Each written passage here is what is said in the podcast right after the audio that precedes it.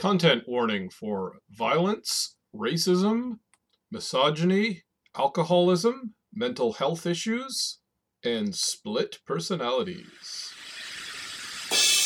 Action, excitement, Horror, romance, thrills and chills, swords and sorcery, rockets and ray guns, a dizzying panoply of the strange and impossible from the darkest depths of the human imagination. What mad universe encompasses such tales as these?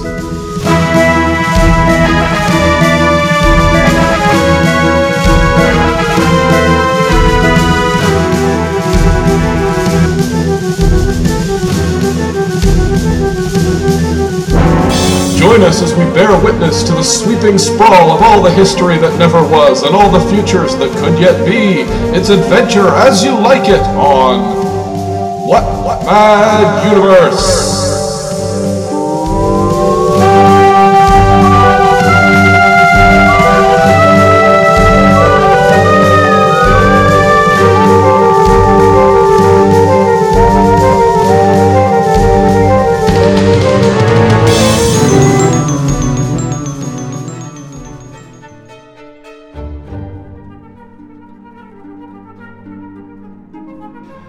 Think I did it to turn the heat down a little bit, to do something as someone other than Stephen King. I think that all novelists are inveterate role players, and it was fun to be someone else for a while, in this case, Richard Bachman. And he did develop a personality and a history to go along with the bogus author photo on the back of Thinner and the bogus wife, Claudia Inez Bachman, to whom the book is dedicated. Bachman was a fairly unpleasant fellow who was born in New York and spent about 10 years in the Merchant Marine after four years in the Coast Guard. He ultimately settled in rural central New Hampshire, where he wrote at night, and tended to his medium sized dairy farm during the day.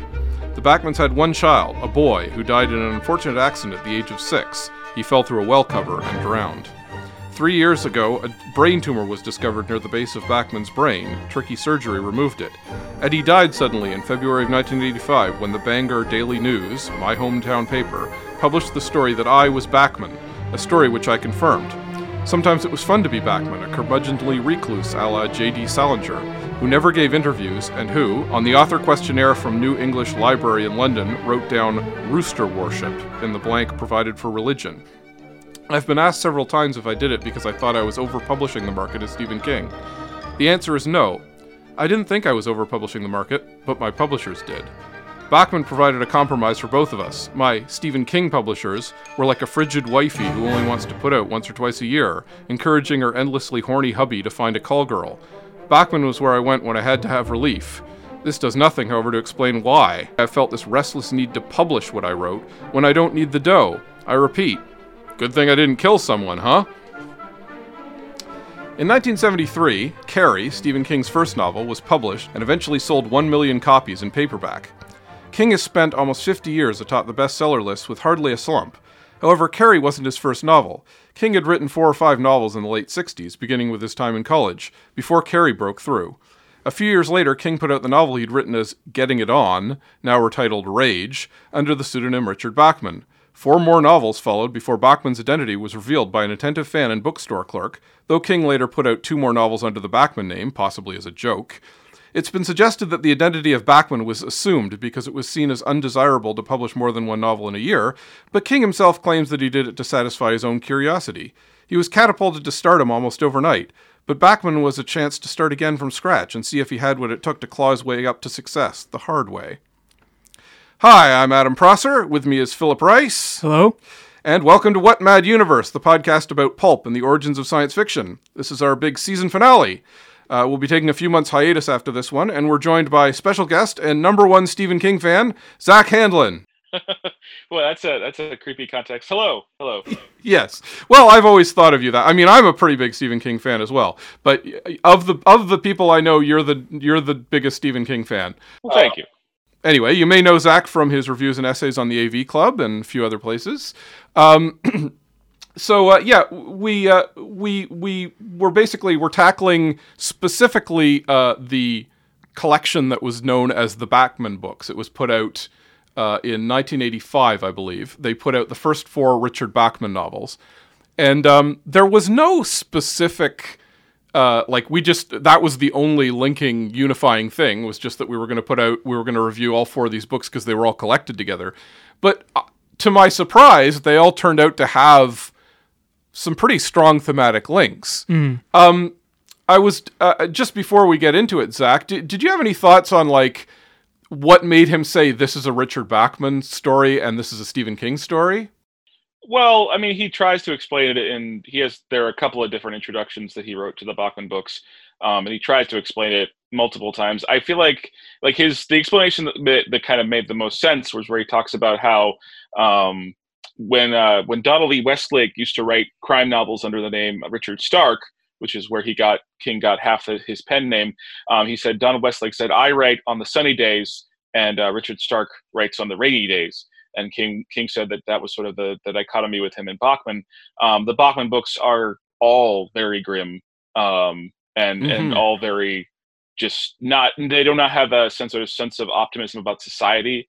Um, and about sort of the, the the the side of good that most King novels are kind of driven by, to the point where like even the King novels that are very, very dark, like Pet Sematary, um, you still get a sense that one of the reasons they are so shocking is that they exist in a universe where good usually wins out. In the Bachman books, it's just grim pretty much from start to finish, and it's it's King trying to take on darker and more complicated emotions than he usually tries to take on, with varying degrees of success. Um, and they're also very much, at least the first few ones in uh, in the Bachman books, they're very much more written by a younger man who's trying to figure out his sense of gender and a sense of identity um, in, in context that King wouldn't really wouldn't really allow himself almost in later books to sort of deal with. I I think for good reason in a lot of cases, um, but but the uh, the Bachman books tend to be at least the core Bachman books, uh, the four that we're covering and uh, thinner, tend to be very very cynical, very dark. They have they all have dark endings. Nobody really gets out okay, and um, spoiler alert, I guess.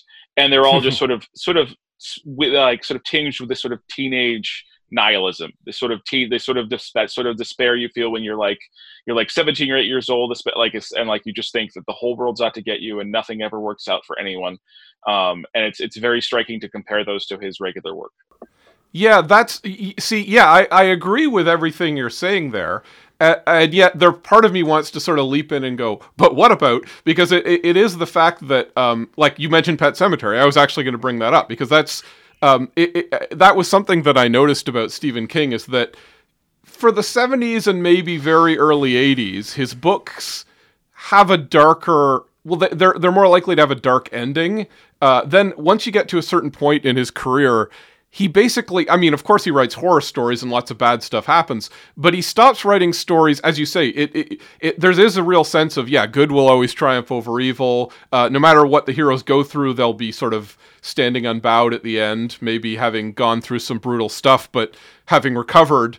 Um, and um, you know, Pet Sematary does have a pretty dark ending. Uh, Cujo, arguably, because yeah the I just the just the context of those endings though do you, just keep in mind the context of those endings is usually individuals suffering where society as a whole is generally okay like i think Right. the stand is probably the most ambiguous about people as a whole but the thing about the Bachman books is it's pretty much all rot all the way down like Yeah. Pet, Cemet- Pet Sematary ends because he just gets too cra- he, he get, it's a personal tragedy and like Cujo is a very personal tragedy and that's more like bad things occasionally happen it's what's what strikes me about the Bachman books is it's much more like this is actually no no but for the most part everything always goes bad and Right. and here's some stories in that world sorry i didn't mean to interrupt I just no, no, Yeah, no, that uh, was that's good. In the long walk, the, the main character survives, but he doesn't stop the long walk from happening in the future. Right. He And- doesn't do anything to stop also it, i but- think it's very arguable if he survives or not Oh, Right. that's fair. yeah Yeah, I got the impression he had he survived, but he's basically he was going insane at that. point. Yeah, yeah. He that's that's the, the he reason. survived in the technical sense, Right, exactly.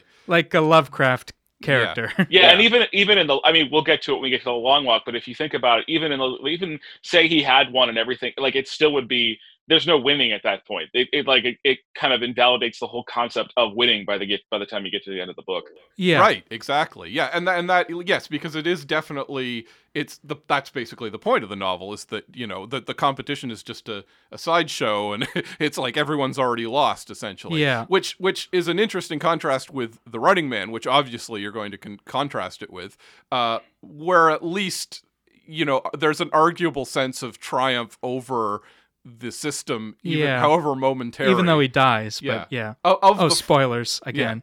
no, well, we can talk spoilers. We're gonna spoil these books. It's fine. I mean, King King himself identifies it as the only one of the four that has a happy ending. right? That's a comparatively happy ending, and that's the only one. I mean, the re- actually the regulators has a sort of happy ending in that the evil is defeated, and it's the the regulators is really basically a Stephen King book that he put Richard Bachman in, but Thinner doesn't have a happy ending. Sorry, y- w- w- the regulators. Uh, that I thought that was published as Stephen King. No, that was uh, Des- Desperation was published as Stephen King, and Regulators is sort of a was sort of the mirror universe. It's a it was a weird publishing stunt that I think he just did because he was curious to see if he could pull it off. Um, so you have a bunch of characters from Desperation show up in the Regulators in different contexts, but it was published under the name Richard Bachman, even though it was acknowledged at the time. Everyone knew that that was Stephen King, and there wasn't a sense of he wasn't trying to pretend or anything like that, but it was very much published under the name Richard Bachman. Right. Yes, that's right. Okay. I, sorry, I was thinking of the Langoliers for some reason. I was getting it mixed up. But yes, I know. I, I know what you're talking about. Yes, that's right. Desperation and Regulators were released basically side by side as Stephen King and Richard Bachman, and they had some kind of tie to each other. That's right. Yes. Um, he did one last book in like the 90s or even the 2000s as Richard Bachman. Am I am I Yeah. wrong about that? That's Blaze. That was actually uh, one of his unpublished ones. Uh, he um, he edited it. I, f- I, f- I think it actually was it was a book he wrote after Carrie, um, and his publisher his publisher passed on it. Uh, they had like two options. It was either Salem's Lot or Blaze, and they went with Salem's Lot because Blaze is basically of mice a kind of crime thriller of mice and men. It's actually pretty good. Um, it doesn't really Oh. have an ending, but it's actually pretty good. But he published that uh, under the Richard Bachman name. Well, that raises an interesting question because, as you say, I mean, Rage, as far as I can tell, is literally the first novel he ever even attempted. Not the first novel published, but because he says he wrote four or five before he got to Carrie. Uh, and Rage, certainly Rage and The Long Walk uh, were written before Carrie. I Um, read s- I read somewhere that that uh, the Long Walk was actually his first novel, which blew me away because Rage seems much more like a first novel to me.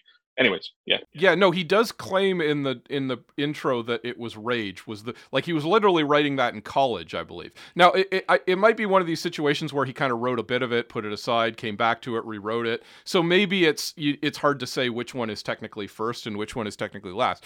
But certainly they both seem to have been mostly finished before Carrie. Yeah. Uh, and it sounds like Blaze was, as- as you say, as well. Uh, I remember him talking about Blaze actually, like ages ago in an intro that he wrote. Yeah. He uh, it was very interesting when that thing came out. Well, I, I think it's interesting that he seems to associate Richard Bachman then with his, I don't want to say juvenilia, but his early stuff that, for whatever reason, slipped between the cracks. Uh, you know, you're talking about Bachman being the darker side of him, but as you say, it is the teenage side of him as well, or at least the younger side of him uh, that has that nihilism. And it it's hard not to think with Stephen King that like he got to a point where uh, because he was.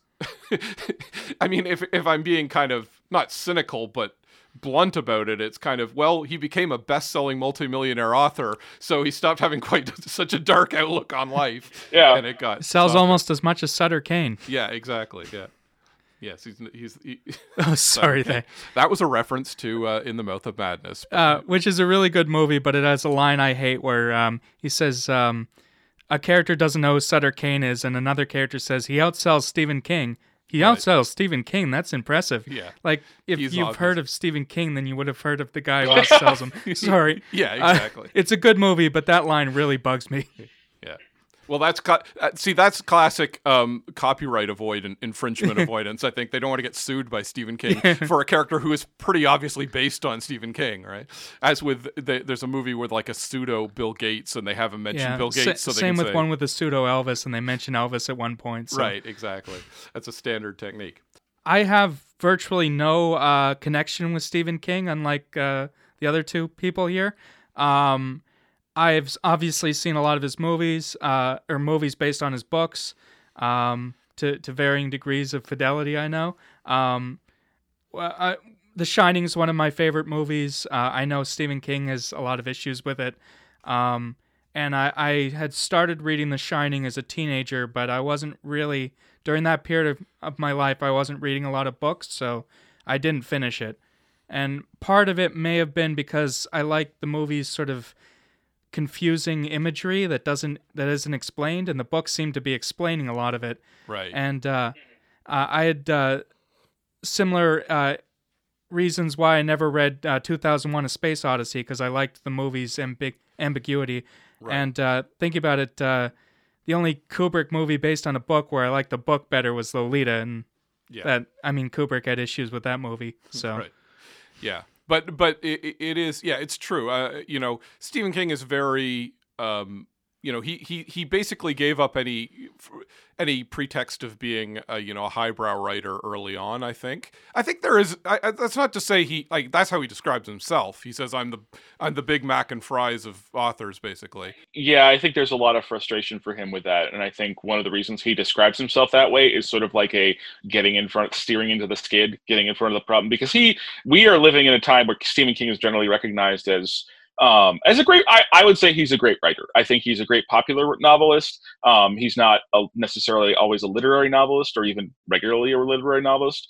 But we that would be a bit of you know that would be a discussion for another time. But we do live in a time where that where King is much re- better regarded by the critical establishment, but you get a lot of sense in like the 80s that he had a huge chip on his shoulder um, about the way he felt he was being dismissed.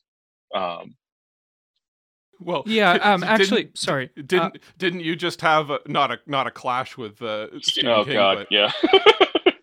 he kind of he kind of indirectly took a swipe at you for your reviews or whatever on. Oh, the it wasn't AV at me. It was at the AV Club. Uh, AA Dowd um, gave Doctor Sleep a kind of B minus review, I think.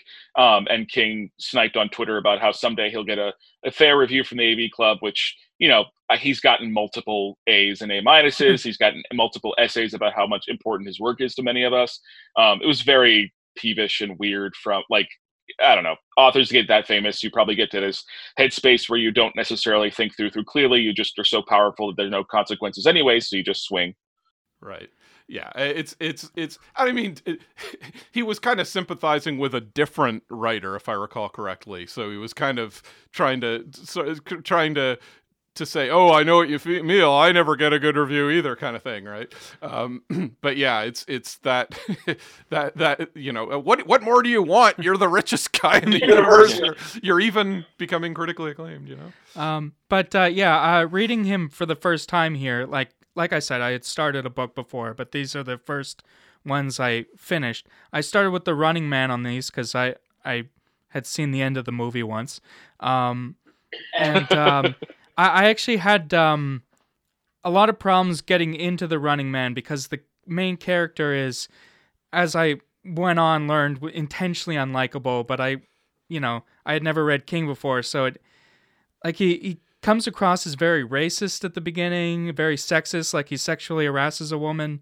Um, but it's it's obvious as it goes on that he's supposed to be unlikable in a, in a way. Like he has good qualities as well, but uh, yeah, it was it was hard to get into at first, but I came around on it. Right. And uh, the other ones, yeah, I can see why he's so popular. He's very even beyond the plots that make good movies. Um, he's uh, very uh, it's very well paced, very readable. I guess that that, that sounds like an insult, but like a lot no, of no, it's authors very aren't. true. It's very true. Yeah, these especially. Yeah, he, he's a very propulsive writer. He kind of gra- gets his hooks into you fast and drags you along. And it's funny because he'll describe a lot, he'll go through a lot of stuff that in other people's hands would be kind of unengaging. It'd be kind of like, oh, get back to the action or whatever. You know, he'll be describing what a character is making for breakfast or how he gets hold, like in Roadwork, there's a lot of how he gets hold of this, uh, these explosives that he's going to use in the third act and, you know, how his marriage is falling apart. And, and but it's all engaging. Like you're, you're drawn in, you know? Yeah, I, even uh, during the action scene in Roadwork uh, at the end when he's, you know, fighting with the with the cops, it, it takes a takes a uh, moment aside to talk about the creeping vines on his neighbor's uh, house, just Right. sort of um, in the middle of the action, like as uh, just his thought process, and it Yeah, it works. That's a, that's a big Stephen King thing. He's often he, people sort of their minds wander to something arbitrary in the moments of high tension or drama Mm-hmm. or whatever. Uh, that's that's a that's a very common uh, technique he uses. Just just very quickly. So just to very quickly summarize these stories. Like, as I said, uh, it's funny because they did end up having a lot of thematic uh, connections. Uh, Rage is basically about a kid who walks into school one day because of you know all of the psychological stuff he's going through and pulls a gun, but and yet he's not you know in the classic uh, just a completely disturbed person. I mean, he is, but he's he's able to sort of uh, wrangle the kids into sort of revealing their own secrets and their own hangups and their own problems. So it becomes very much a confessional uh, for everyone in school, and they start to you know come over to his side. Uh, King pulled it because of course it's about a school shooting and he started to feel that that was something he didn't really want uh, out there in the world Yeah, out of these ones, that's the one I haven't read because I couldn't get a hold of it for cheap. So right It, it's probably I, I I would argue it's probably the weakest of the three of the four. Yeah well i mean as i say it may be his first book so it's pro- completely understandable uh, then there's um, uh, the long walk is literally about a, a futuristic it is definitely set in the future by Oh, the way. okay. we were I- having this discussion over whether it was actually set in the future the the world building is very slight in the road in the road in yeah, Road all War- the references were sort of of the time, so I, I Right. got the feeling it was an alternate present, but I wasn't sure. It- yeah, it might be an alternate reality. Actually, there is some weird suggestion uh, that, like, he talks about someone uh, taking over a nuclear German bunker in 1953 or something, which was very strange. It kind of stuck out. Uh, but Zach, do you, what what's your thought on that one for the long walk? I assumed it was like the near future. Um, I mean, it's there's no like. It's hard to pin it down in certain ways, but I think that's one of the things about the book that I really appreciate. It's um, it's very much of these four. It's the most pure story, and it's like like it's it's almost a writer's exercise. Like how simple can you make a plot that's also intensely sus- what is the like the bare bones for a plot that is also suspenseful? Um, and I think the world building in it is actually kept admirably slim. I always assumed that it was set in a, in a sort of future where the America had been taken out, like America was under dictatorship, simply because it was this most straightforward and simplest explanation. Um, I think it's certainly possible to imagine it as an alternate reality or or something along those lines. Um, but it to me, it just sort of felt like it was like kind of vaguely futuristic, just because that's sort of what the Running Man is. It's sort of a dystopian, and it was also the one that required the least effort on my part to justify.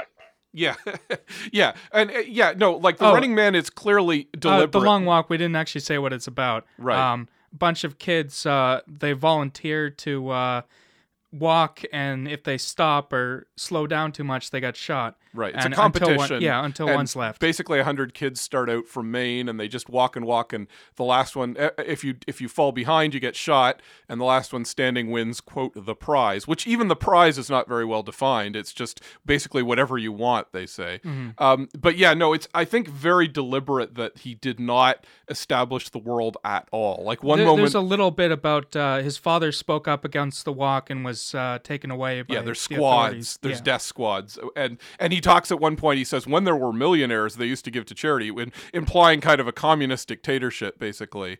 Um, and uh, yeah, it's it's definitely it's just completely evocative with no. It's very very very focused on the walk, and in every other There are respect, a few flashbacks, but Yeah. they don't focus on the world, just his own life, basically. Right. Yeah, it's it's very much about, and, and that's a that's a deliberate technique. It's to say, yeah, they only care about the walk. They're not they're not thinking about anything else. All they can do, think is the determination to to to be the last one standing, basically. Um, anyway, so then the the road work is about a a man who's and he is, as you say, kind of an old school Don Draper executive. He's sort of mid forties. He'd be older than King probably was at that point. Um, and he's he's uh, you know he's he's basically seeing they're gonna bulldoze his house and actually the place he works as well uh, to make way for a new uh, a new highway extension and uh, he, It's basically Napoleon of Notting Hill. yeah well sort of No, He's- it's much different. it- It, just the the setup is the same. he, he's determined not to basically he, he's got too many psychological hangups to be able to move and he sort of sabotages his life and by the end he's basically getting gearing up to become a lone wolf shooter and take on the cops uh, who and the company that's going to bulldoze the, the the the town and then there's the running man which is probably the best well most well known of these th- uh, these four which of course was adapted into a movie starring Arnold Schwarzenegger uh, and Very is closely adapted. very faithfully adapted Yeah. uh, and turned it. But it yes, it's about a futuristic, and this is more explicitly like they he does do more world building in the running. yeah, Man. it I think the mo- the book ta- uh, I can't remember, but it takes place even further in the future than the movie. The Tw- movie's 2025 is the mo- is the book. and- okay. The movie's 20 uh 2017. So right. So hence all the memes online referencing uh, the the Running Man crawl when it when 2017 rolled around. But yeah, he he. Um, but yes, it's just, it is the same basic idea. But in the um, in the in the book, he uh, he literally ha- he's allowed to travel all over the country, and people are you know spying him, and they get they get paid to spot him, and and uh, he's being hunted all through the country.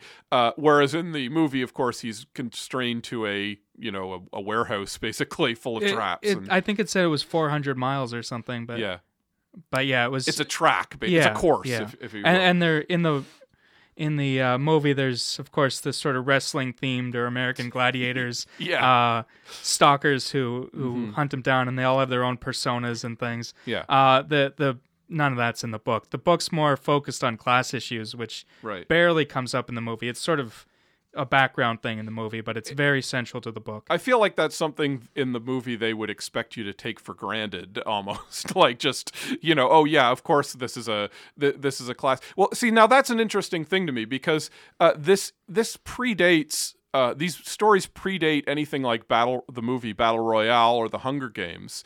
Uh, I- I can't imagine it's the first example of a brutal competition in a dystopian future, but I can't think of an older one. Can can either of you guys think of an Uh, older version? The closest I can think of is the most dangerous game, where a guy's being hunted on an island. But Yeah, but that's not. yeah, the that's same not the same really. thing. Yeah, Zach, can you think of an ex- earlier example of that? Like it? No, uh, nothing springs to mind. Um, I wouldn't Yeah. be surprised if there was there was some inadvertent influence, but um, well, I mean, neither of those, neither neither the Long Walk or uh, the Running Man are about uh, that sort of battle royale type situation, though. It, like the long the Long Walk is like literally a battle royale in terms of can you walk the most, but there's no fighting between them. It's like explicitly out, outside the rules; they can't touch each other. And the whole point of the Running Man is that he's being pursued by the agents from the show. If anyone like anyone everyone they're supposed to report him if they see him. It's basically him versus the entire country.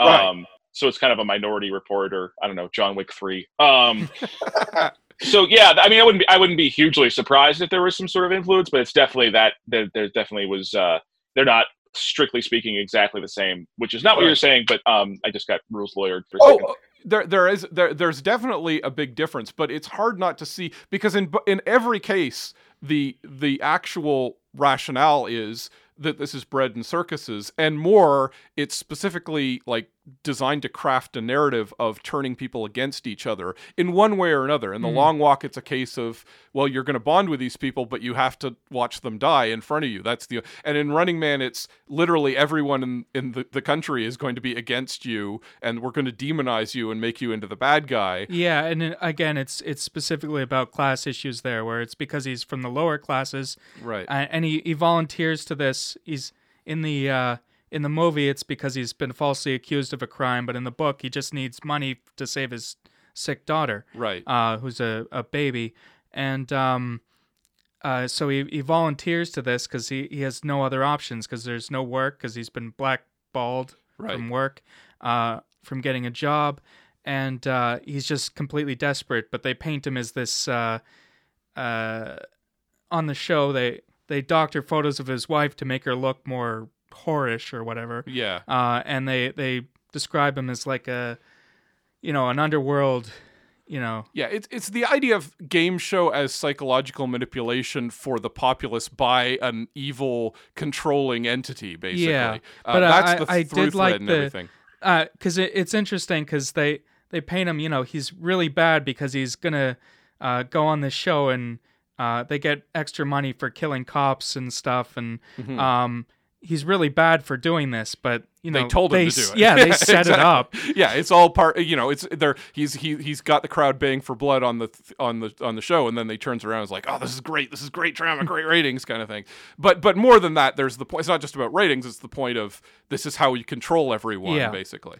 Um, and that, that's what I'm saying. So I mean, it's not hard to see how maybe uh, what's her name who wrote the Hunger Games, Suzanne. Uh, collins Collins, yeah. Like I, I would easily believe that she was somewhat inspired by this, or, or if not this, then maybe something else that inspired that inspired this. Oh yeah, no, I would that wouldn't surprise. I mean, I think I think it's there's a lot. There's been I've heard a lot of conversation about the fact that Hunger Games came after Battle Royale, and there was some there was some like grumbling about that. But um, yeah, no, I wouldn't be surprised at all. It's a it's a very powerful it's a very powerful concept, and there are lots of different ways you can work with it, which um, have created a lot of really interesting art.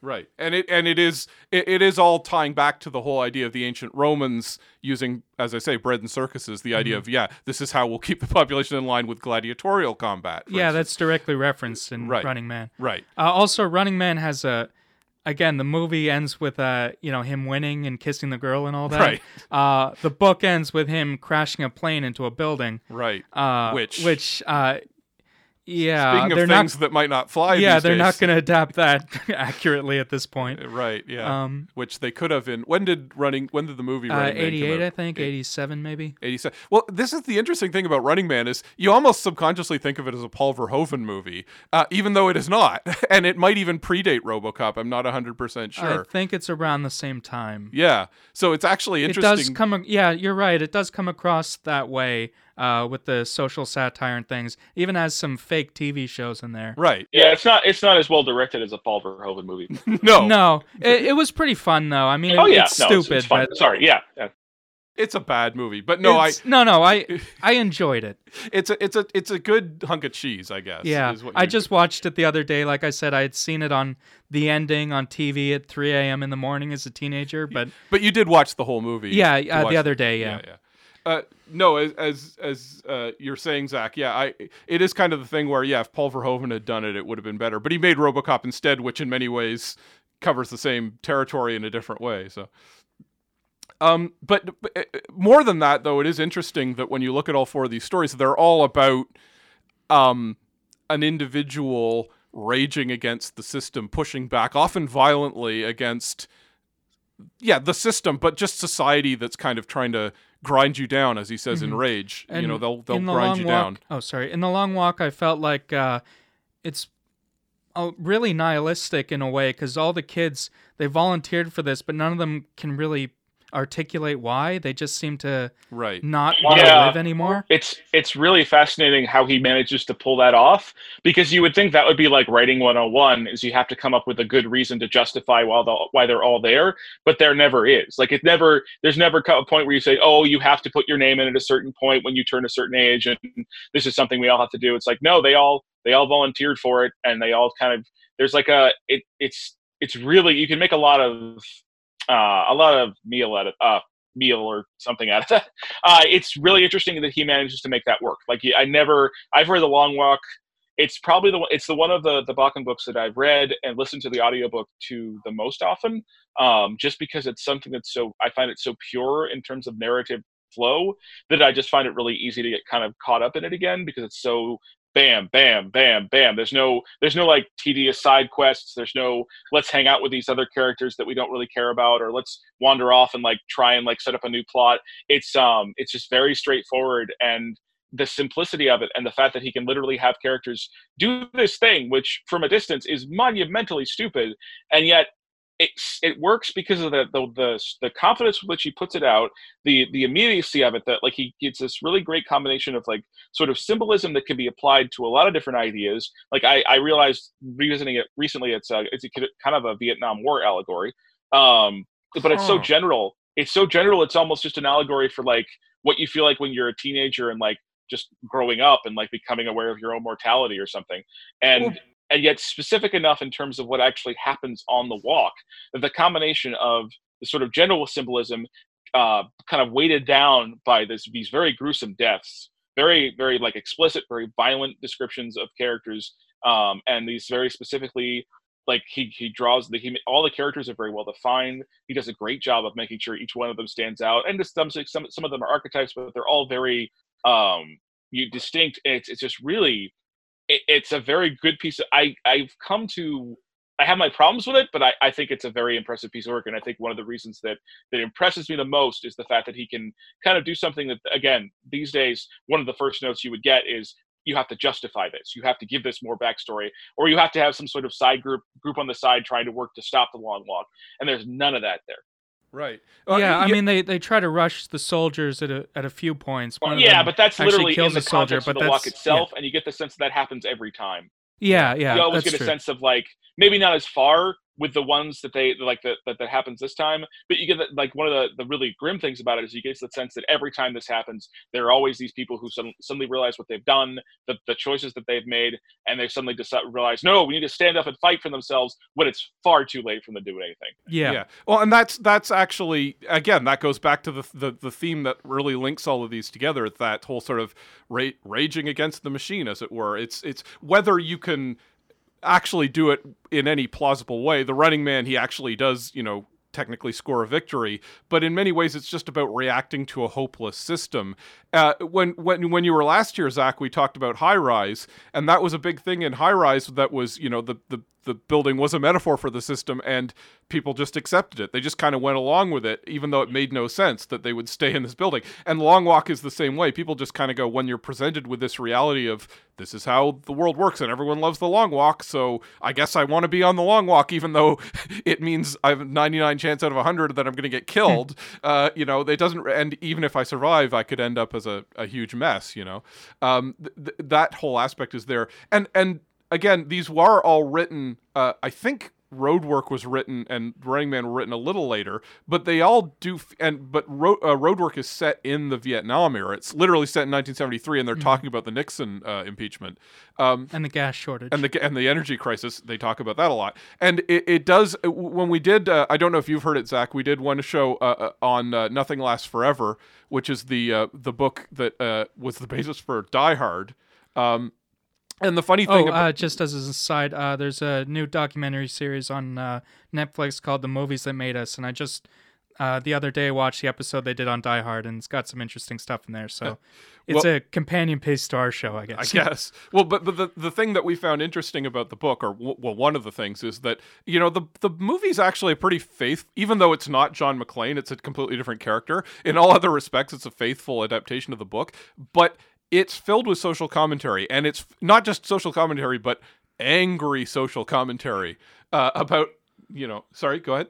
Oh no, no, I I, I didn't listen to the episode, but I do know the, about the book that it's very it's because it's about this, he's going for his daughter, but like she's like instead of his wife and and she, but she's corrupt and everyone's corrupt or something. Yeah, yeah, yeah, yeah. Yeah, it's a big oil company. Yeah, it's, and uh, it's very like we said in the episode. It's very uh, Jimmy Carter era politics, right. and the movie's very Reagan era politics. yeah, it's it's that when people say that the '70s was a time where just everyone was like angry and scared and furious, and nobody really knew what was going on. They were dealing with the fallout from the '60s.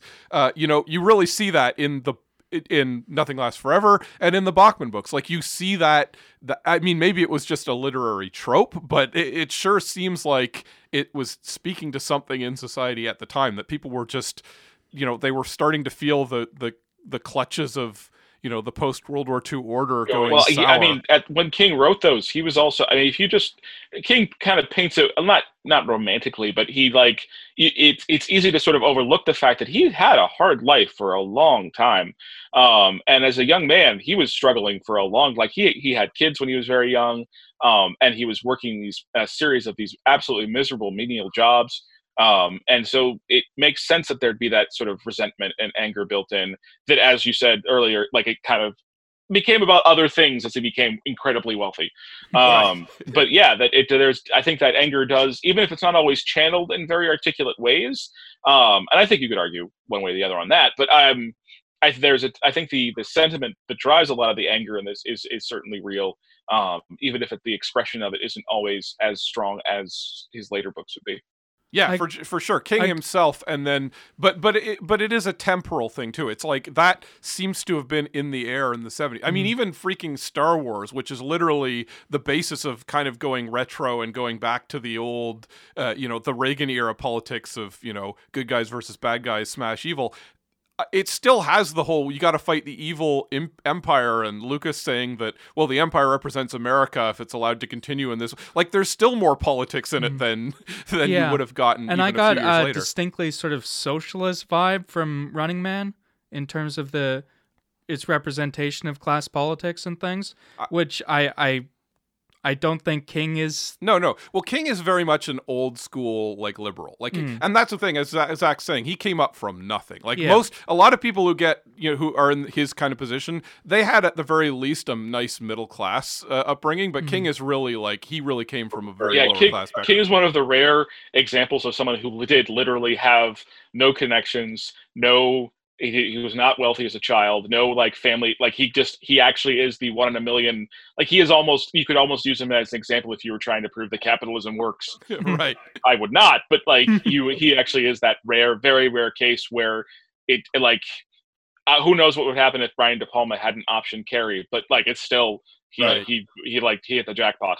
Yeah, supposedly, like there was literally a point where King was almost going to be. I don't know if he was literally going to go to jail, but he was facing legal problems from a traffic accident, and the money from a short story came through and Oh, it saved yeah, him. it it wasn't a it wasn't a if we're thinking of the same incident, it, I don't think it was a traffic accident. He actually got drunk one night and went around town picking up traffic cones because he hit one with his car and he got pulled over by the cops and got into some legal problems with it. And the money from the raft was what helped bail him out. Right. Um, yeah, he talks about it in the, the the end notes of Skeleton Crew. But yeah, he uh he was I mean he was a very he was a severe alcoholic, so that's that can't be fun. Um, but yeah, yeah. Did And the it- cocaine come later? I don't know much about came King later, himself. I think. okay. yeah.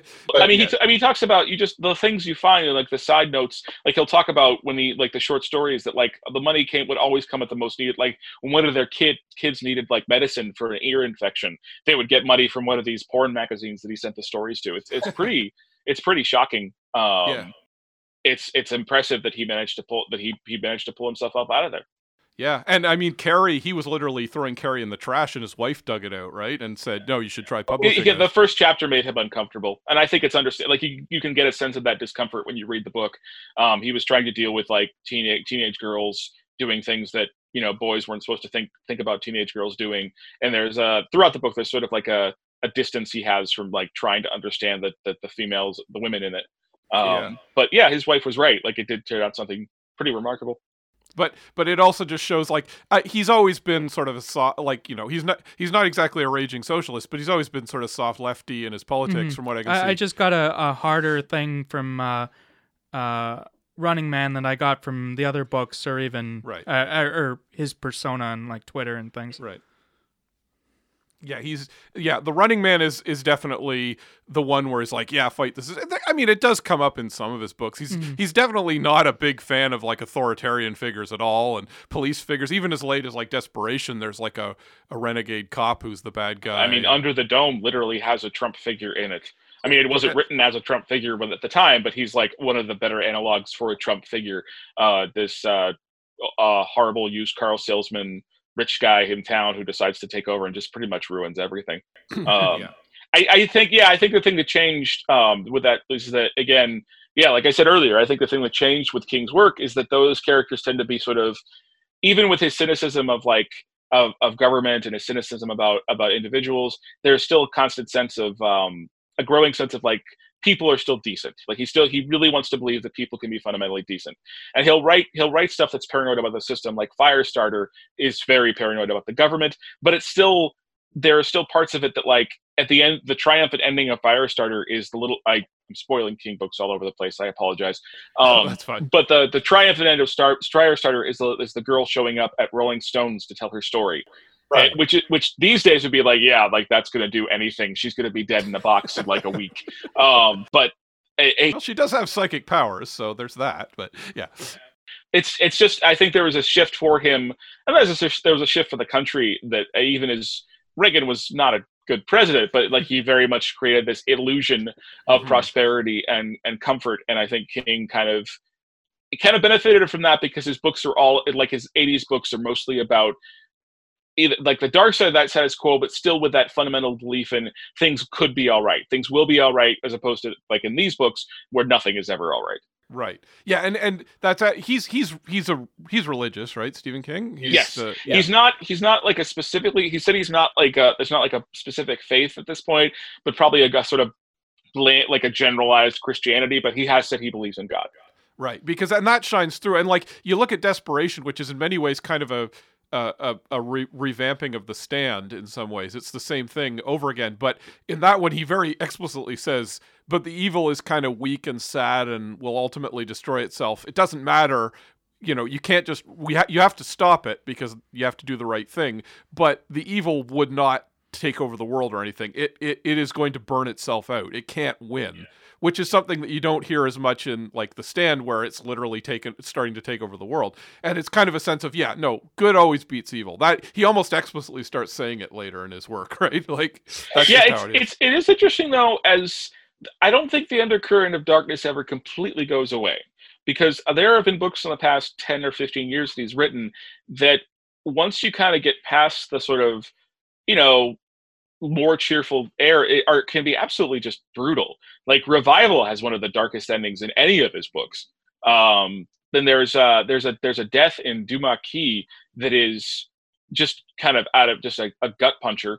Um, like he there's this there's a very there's a growing bitterness about about death in his later work, a growing sense of his own mortality. It's just it, there's a shift over time where it goes from like when he was younger, it was the, he was he was raging against the system, and then in the 80s and 90s, it was like more rage against bad actors. And as he get older, there's more of an interest in just this is very very broad, but like more of an interest in just this general man maybe being maybe being alive just kind of sucks in a lot of ways um and that that has seeped into a lot of his later work i think well, literally, him getting uh, hit by a car uh, seems. to Yeah, that that that did a lot too. look a lot. Yeah, I haven't read most of his uh, like last uh, 10, 15 years worth of work, so I don't really know uh, what's happened with there. I should I should check it out again. But uh, yeah, I'm more familiar with his early stuff and 80s and early 90s stuff. Uh, but, 11 22 63 is great if you haven't read that yet. Okay, cool. Uh, so there are a, a few other authors who uh, got really big and then released books under pseudonyms. Yeah, uh, right. Uh, the one that comes to mind is J.K. Rowling, who put out some apparently not very good detective stories or something. Right. Cuckoo but, calling, Cuckoo's calling. Uh, Galbraith was it? Oh yeah. But I feel like we always knew that was her, though, didn't we? Like she um, didn't hide apparently it. Apparently, she uh, she claims that she was outed, but people say she put the clues out pretty obviously, and it after uh, the first one didn't sell very well. Yeah. And she sort of put the clues out and people put it together. So yeah. Well then the other thing is Stephen King literally wrote a novel about kind of his experience being Richard Bachman, uh, which was The Dark Half. Uh, yeah. About an an author who, you know, tries to bury his pseudonym and then the pseudonym comes to life and it's uh it's not very good, which was disappointing to me because I loved that book as a kid and I revisited that recently. Uh-huh. And it, it starts off kind of interesting, but it generally sort of falls apart by the end. Like it's not yeah. there's it's very kind of like it's like, like he just I don't know. It's hard to. I, it's been a little too long since I read it, but it, it just gets a little bit too. There's this this sort of quality that King's writing get either the there's the bad stuff where he writes too much and it's too long and it's too discursive, discursive and you almost feel like it just you desperately want an editor to come through and clean it up. yeah. And then there's the writing where it just sort of like it's kind of and then this happened and then this happened and then ah uh, the power belief the end. Yeah. Um, and the dark, the, the interesting, I think the, the, the most interesting thing about the dark half, at least in term in the context of this conversation, is that uh, the way it the, the way it portrays uh, the, the main character of the dark half is Thad Beaumont, who writes under the name George Stark, writes these really violent crime novels that are incredibly successful, um, and he gets outed by this guy. Um, this guy actually forces him to out himself because the guy's going to try and um, the the the way the character is portrayed, the character who outs, who who like kind of forces that to kind of come out with his big secret, is just ruthless. Um, he's brutally murdered in the book. Um, he like he's killed like a mob stooge, like he has his uh, like just graphically horribly killed. Um, and the character is just like nobody likes him. Like everything about him is everything Thad's described about him is just he is a weasel. Um, he was looking to try and like get some money, um, blackmail Thad into to paying him off to keep silent um, which is kind of bizarre when you think about it because it like it's it's this weird idea that the king is so caught up in the idea that it would matter to him if his pseudonym was exposed that it, it, it like it doesn't really why would why on earth would it matter to this guy who this this guy who does not have the same kind of popularity but yeah it makes you wonder how upset he was when it got exposed like it, yeah. it, it's it's it's it's all like very cheerful now but it makes you wonder just how I don't know how frustrated he he he was when he this outlet for his because he writes a lot, and this out this was an outlet for him to actually get like publish more and kind of get that sort of that junky fix, I assume. And um, I wonder how angry he was when that was taken away from him. The the death of the guy who outed him sort of reminds me of uh, you know the uh, Roland Emmerich Godzilla movie where Ebert is the mayor. Yeah. And uh, he Yeah. and Ebert complained like, how if you're gonna put one of your critics as the mayor, why not have him get eaten by Godzilla? yeah, exactly. well, that yeah, that's the thing. I mean, it, it may not have been literal anger at this guy because he, you know, it might have just been the plot needed him to be kind of the the weasel victim yeah, character. yeah. right? I, it's, it's, it's, it's probably it just it's just funny to me once I put those together as I got older and wondering if like that was if there was any sort of resentment there or not.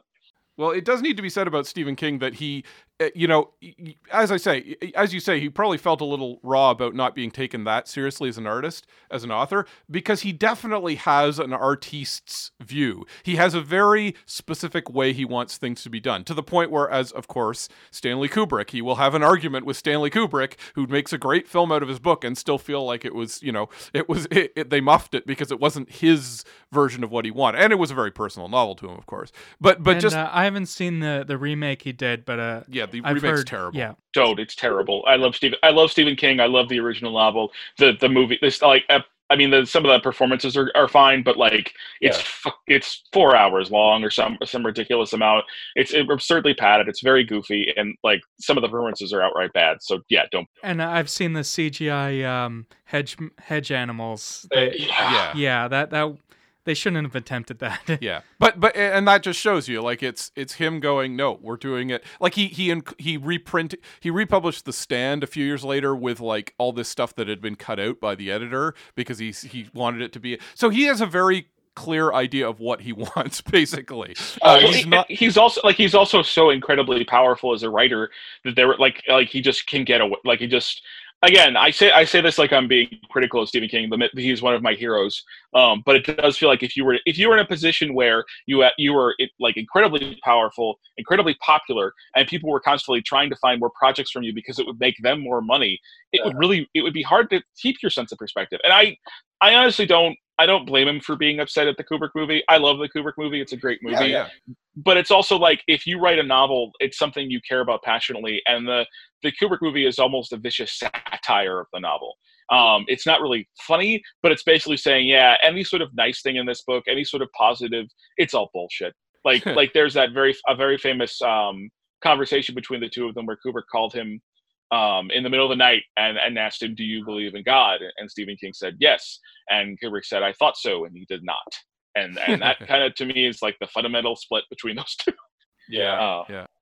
yeah but it's anyway, back to the Bachman books. Sorry, Yeah, back well- to the Bachman books. I think I, I, we have to wrap it up. I think we're hitting uh, our time allotment for this. Uh, any any final thoughts, uh, Phil? Maybe Philip. Oh, sorry, pu- Philip? putting me on the spot here. no, that's fine. Um, uh, yeah, they they it was like I said, uh, um, they're very enjoyable. I can see why King is popular as a writer. Um, yeah. um, Rage doesn't sound very good, but uh, It was. It was Okay. It, it was. It was sort of okay, but it's you, you can see why it was of its time. Let's put it. That oh, way. I I had uh, I had trouble getting through road work for personal reasons. My dad's having some mental health issues, and it, it felt a little too close to home. But I uh, I kind of put off reading it.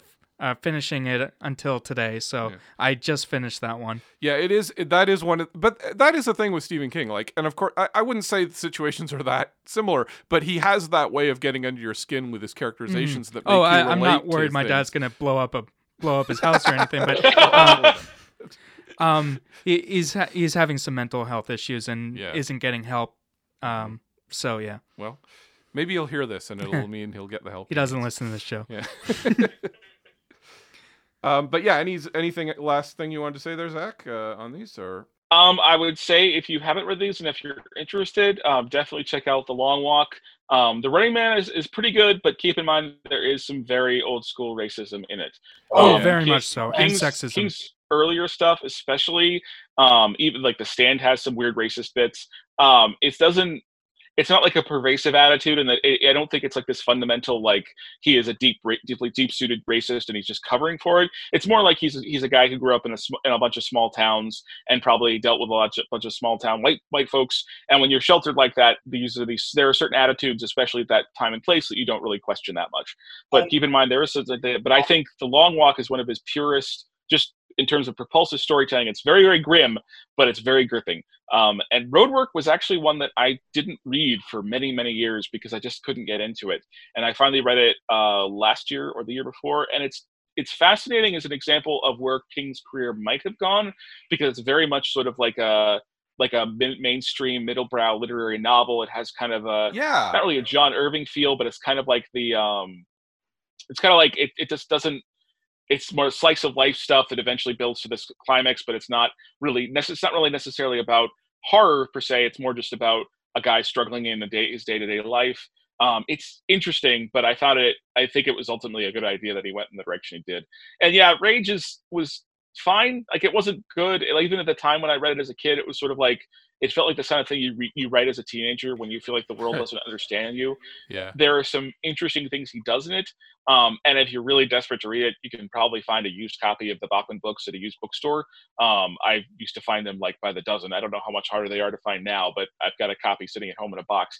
Um, but it's not if you it, you're not missing out on lot, that much. It's not like a, a, a lost classic. No, yeah, exactly. It's a it's an interesting uh, marginalia for Stephen King fans. Basically, it's the it's the completest Stephen King completist is going to want. Yeah, all the versions I I was looking online for used copies, and they're all really expensive because it's Stephen King. So right, exactly. It, well, he said Richard Bachman. He said, you know, I put these out. I sold like ten thousand copies of each, and then when they found out I was Stephen King, I sold hundred thousand copies of them, basically. So, yeah, it's that. And the and these do feel like they were written to be paperbacks in the seventies, back when that was a thing in publishing, and not quite. It's not quite the same thing anymore. but, God, I wish I wish it was. I so wish it was. Oh, I agree. I agree. That would that was I love. That's why we do this podcast. We love the whole pulpy thing. But yeah, that's something we've got to talk about next season uh, when we talk about like. Anyway, but we got to we got to wrap it up. So um, because we are hitting our uh, time allotment. So uh, that's it for us. That's the end of the season. Uh, we do want to say a big thank you to all our listeners. We hugely appreciate your support. We're truly grateful to have found fans with this podcast. If you want to help us out for the coming season, please subscribe on your podcast broadcaster of choice and spread the word to let everyone know about us as word of mouth is the best way to grow our listener base and make sure there'll be a season two uh, you can also support us on patreon with the links being in the website at neversleepsnetwork.com slash series slash what dash mad dash universe or just search for adam prosser or philip rice on patreon uh, we also want to give a huge thank you to the guests we've had on James Riley English, who does the webcomic Brand Echo at brandecho.com. I, I think it's what is Brand Echo. Oh, sorry, what is brandecho.com. Thank you. Philip. Um, and uh, Jess Nevins, a renowned pop culture historian and author of the Encyclopedia of Fantastic Victoriana, second edition, which will be ebook only and available through Amazon in the next month or two, and available next January 31st, Horror Fiction in the 20th Century. And of course, a huge thank you to Zach Handlen, who writes for the AV Club and has a Patreon where he reviews TV shows like Star Trek Voyager. Uh, anything else you want to add to that, Zach, in terms of Nope, but I, am thinking. I, I, think I'm probably going to start doing a series on on King in the Patreon in the next year. Uh, I think it's time. Yeah. There so you go. thank you very much for having me on. No, no problem. We're happy to. it turned out to be a great uh, tie-in there, basically. So uh, thank you, friends. And if we were all on the long walk together, I would help you over the finish line. I guess I don't know. Uh, one last time, this is Adam Prosser and Philip Rice, the hosts of the various Deadly Game shows, with producer and engineer Alex Ross. And uh, shout out to Jack Fierick, who composed the theme song. We will be back in March. Take care.